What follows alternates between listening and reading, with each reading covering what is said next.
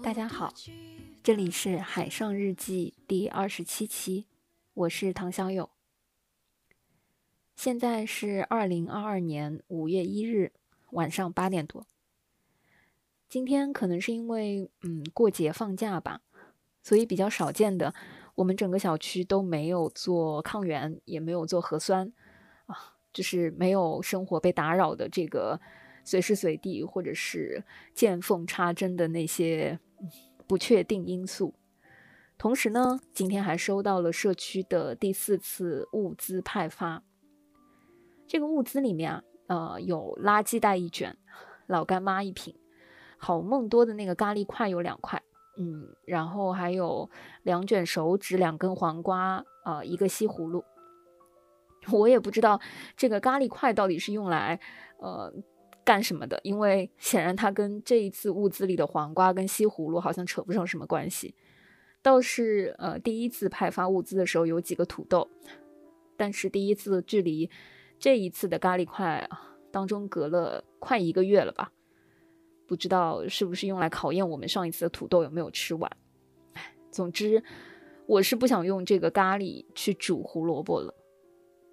然后除了这一次的物资之外呢，今天仿佛冥冥之中有了一些节日的气氛，因为呢，啊，我今天收到了两个京东的快递，一个是呃十二罐的番茄罐头啊，一整箱，就是上一次我说就是番茄酱用完了之后立刻下单的。一整箱的番茄罐头，因为很难团购买不到嘛。还有呢是呃一起买的那个满小宝肥汁拉面一整箱。除了这个之外呢，今天还惊喜的收到了身在静安的呃 Lucia 陆女士她打包好的这个闪送来的一批自热火锅和零食，我觉得简直就叫做五一快乐大礼包了。当然，我也不知道京东的这个快递的发货逻辑是什么，因为番茄罐头和这个满小宝的肥汁拉面是最近才下的单，但是之前下单的那个牛奶啊、酸奶啊之类的，到现在都没有发货。唉，不管，反正收到一些是一些了。所以说呢，事实证明，想要日子过得好，人民群众还得要靠自己跑。正巧今天下午收到了啊两位听友的这个分享，可能呢也是因为放假了之后，大家有更多的时间来照顾生活吧。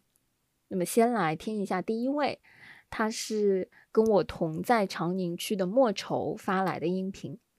我很好奇，这位浙江姑娘会怎么处理今天同样收到的这个物资。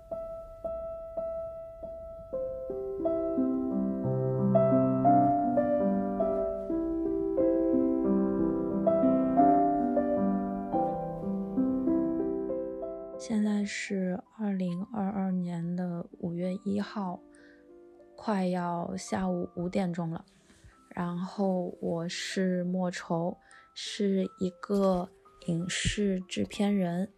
我现在在上海的家里，嗯，在做什么呢？在在沙发上躺着，刚刚找了一些电影，一会儿录完这个东西，打算看电影，看那个。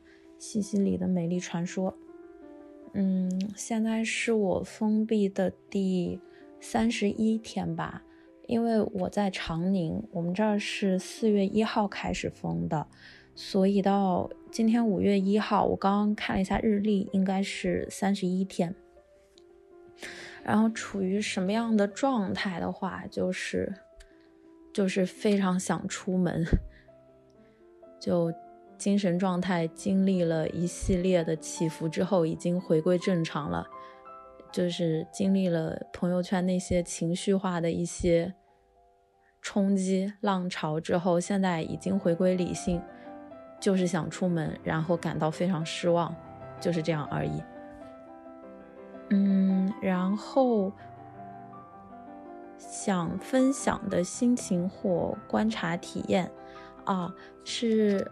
刚好今天中午有一个事儿特别有意思，就是我有个同事他在普陀，然后他那个小区今天已经变成了防范区了。他以为他的防范区是不能出小区。然后刚好今天我的小区呢变成了管控区，我就跟他说，其实是管控区不能出小区，防范区是可以出小区去溜达，只是不能离开你所在的这个区，就是不能离开他的普陀区。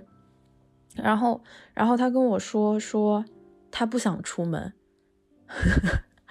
他说即使他变成了防范区，他也不想出门了，因为觉得出门没有什么意思。出去也不知道该干嘛，感觉没有事可以做，外面店也关着，还有感染风险，就不想出去。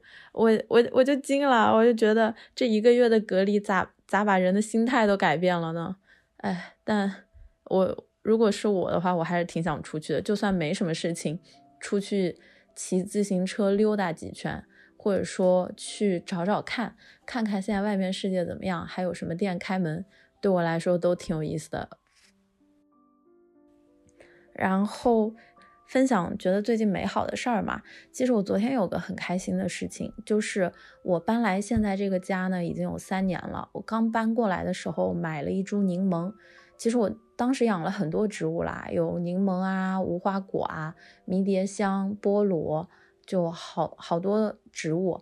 然后那个柠檬呢，到现在我已经养了三年了。就在昨天，它突然开花了，我就特别开心。因为我当时买的时候，我看那个淘宝上的图，那个柠檬树上是挂着柠檬果子的。然后我第一年养的时候，发现它只有绿叶，我就奇怪，我说这柠檬怎么不结果呀？我就问那个淘宝卖家，然后他跟我说，柠檬得先开花。我说哦，原来是这样。然后我就一直在等它开花。然后就在昨天吧，四月的最后一天。在它被我养的第三年，它突然就开花了。前天因为下雨了，然后我昨天去我家院子里看的时候，发现它开花了，我就很开心。还有一个事儿就是，我爸刚给我打电话，就是我爸说他今天中午吃饭噎到了，那个我妈一个没留神，我爸吃饭就噎到了，然后那个我爸就很不舒服嘛，他俩就开车去医院，然后就在去。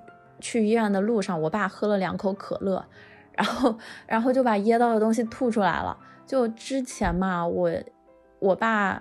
很我我挺小的时候，我爸其实喜欢喝酒，后来他戒酒了。他戒酒之后，他就开始喝可乐，这点挺像的。其实我俩都爱喝可乐。然后后面我就跟他说，那个年纪大了就不要老喝可乐，对牙齿也不好，还容易骨质疏松。然后没想到就是 今天他在开车路上，就开车去医院的路上喝的这两口可乐，还救了他的命了。就哎呀，虽然虽然挺挺开玩笑的一个东西啊，但是就。还是很感恩，觉得非常幸运这件事儿。还有一个事儿是，今天我们小区啊就发物资了嘛，长宁区的第四批吧，第四批物资。嗯，这个物资里面呢，我刚跟我同事在聊这个事儿，我发现里面有好多我这辈子都没吃过的东西，比如说蒜苔，就我从小到大我都没吃过蒜苔，因为我们家从来不吃，然后我去饭店我也从没吃过。就我朋友他们好像也都不会点，然后长辈们也都不会点，反正就是没吃过。然后还有一个事儿，可能说出来比较离谱，但是就是我我从来没吃过老干妈，我们家从来没吃过。然后我出去饭馆也不会点这个吧，有可能有的菜里面做的时候加了，但我我也不知道，因为我没吃过这个东西。然后。今天晚上我就打算，我我腌了一点五花肉，今天中午，然后我今天打晚上就打算拿我腌的五花肉炒这个蒜苔，然后再加一勺老干妈，就是我会觉得非常期待，非常新鲜。就这个疫情 好的一面吧，让我去吃一些我从来都不会吃的东西，就感觉自己的自己的那个接纳度阈值。又被打得更加开了吧？包括胡萝卜，其实我以前也不吃，但我最近就是拿它煮菜什么的，觉得也挺有意思的。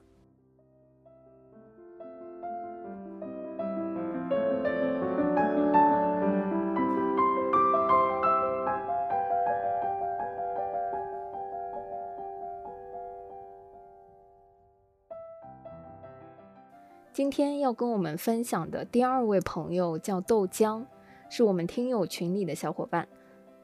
和刚才呃跟我们分享的莫愁一样，他们都是从全国各地来到上海工作打拼的小伙伴。其实上海啊，作为一个移民城市，吸纳了全国各地来的优秀人才，在这个城市里面打拼、创作、工作等等。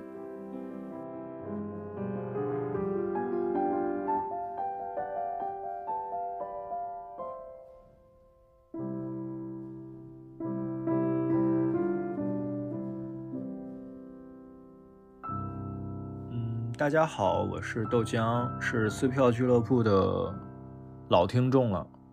嗯，目前住在上海徐汇，一直做着内容电商营销相关的工作。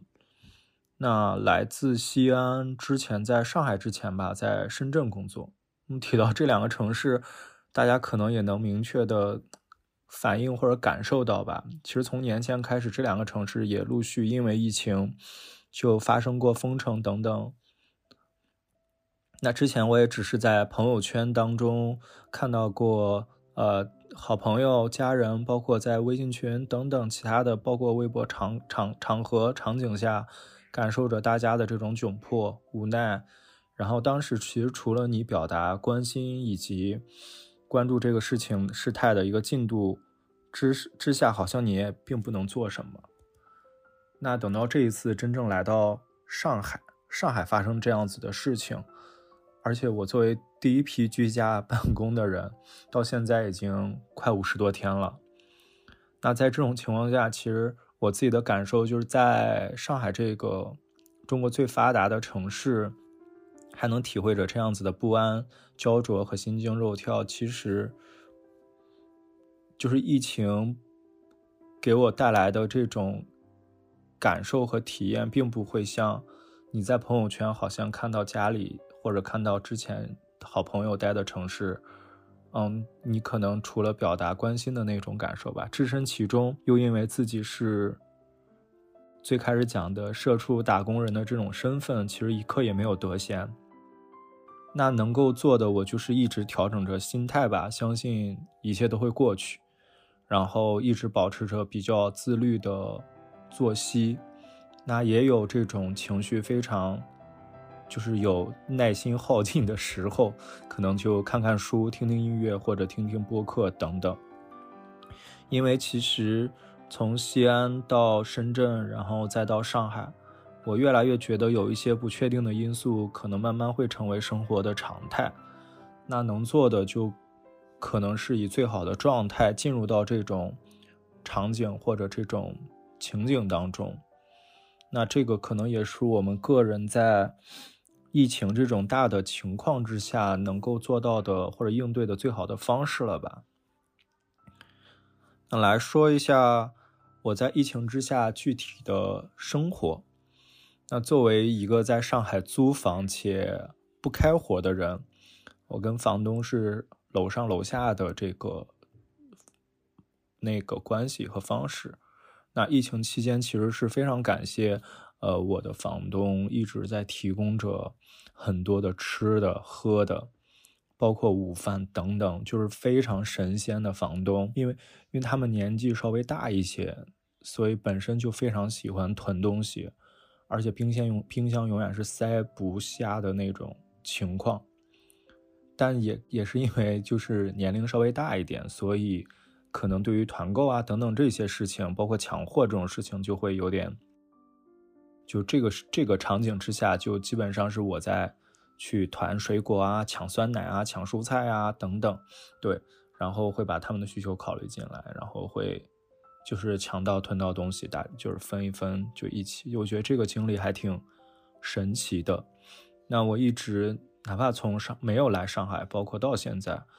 是认可大家所说的上海的精致啊、洋气啊等等。那我从最早来到这个城市，包括到现在为止，我都很否定有些人给他去贴的一些，比如说排外的标签。当然，也可能是因为像刚才讲到的，我遇到的朋友也好，包括我的房东等等，包括本地的一些同事，他们都比较好吧。但疫情之下，你又能。感受到的另外一个点就是有一些邻里啊等的这种距离被拉得非常近，那原本是不可能有交集的一些人，会以其他的方式，你们还会要互相的鼓励、帮助、温暖等等，其实也会让你看到吧，也会让你学到这种不同圈层人的这种生存之道，这个也可能是一个比较难得和可贵的一个点。同时，我也想说，就是标签。我觉得就像刚才讲到的标签这个东西吧，就是这种玩意儿，它会让你内心会一开始就滋生出来很多假想敌，而非让你一开始能够相信且尝试，你可以张开双手去拥抱一些东西。所以我觉得，哪怕即使在疫情这个环境之下，这个城市到底是怎么样子的，可能还是要由自己去定义吧。那疫情之下，我们即使或者我们已经看到了各种比较糟心的事情和问题，但我觉得还是应该更相信人一些，对吧？而不能就如果你只相信人性的话，你会把那些东西都都相就就都认为它是一个理所当然的事情。所以我觉得这个也是我的一个体会吧。那最后说一下工作，我觉得这块是比较好玩的。那疫情是让我们的业绩，就工作上面也会有个断崖式的下跌。但其实，在公司里边，作为一个比较小小的小的管理者来说，你既要稳定局面，同时你还要给底下的小朋友打气，让大家不要乱、不要慌、不要灰心。其实跟之前的工作相比，难度是加大的。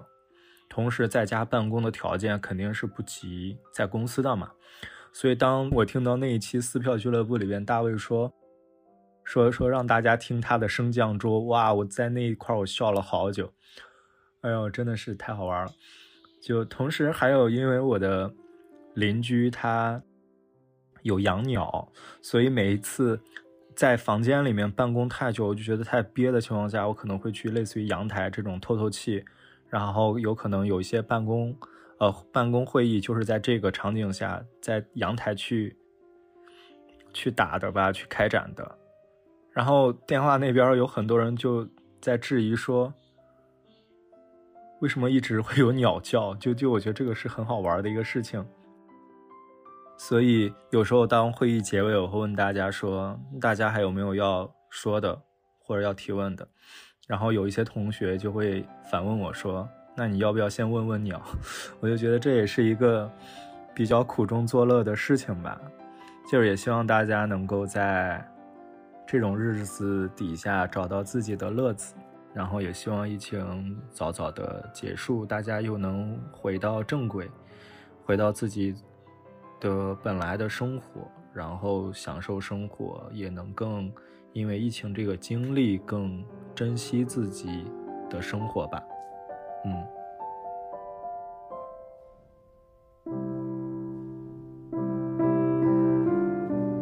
豆浆的分享让我们看到的是，寻找到一位中国好房东，哎，或者说是上海好房东的这个福气有多大。同时呢，嗯，借着五一劳动节，想问你今天还在上班吗？希望我们节后能够尽快的回到工作岗位。或者说，至少能回到办公室一起上班吧。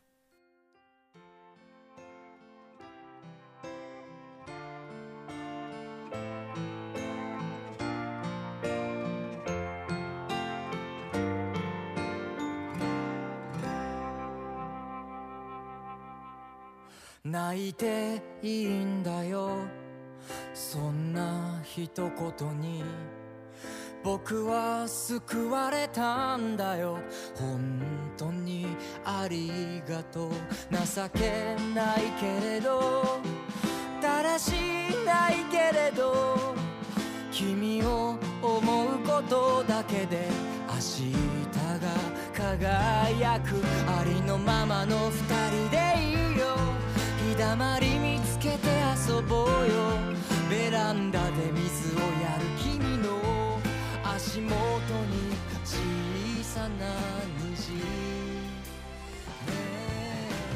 一生そばにいるから一生そばにいて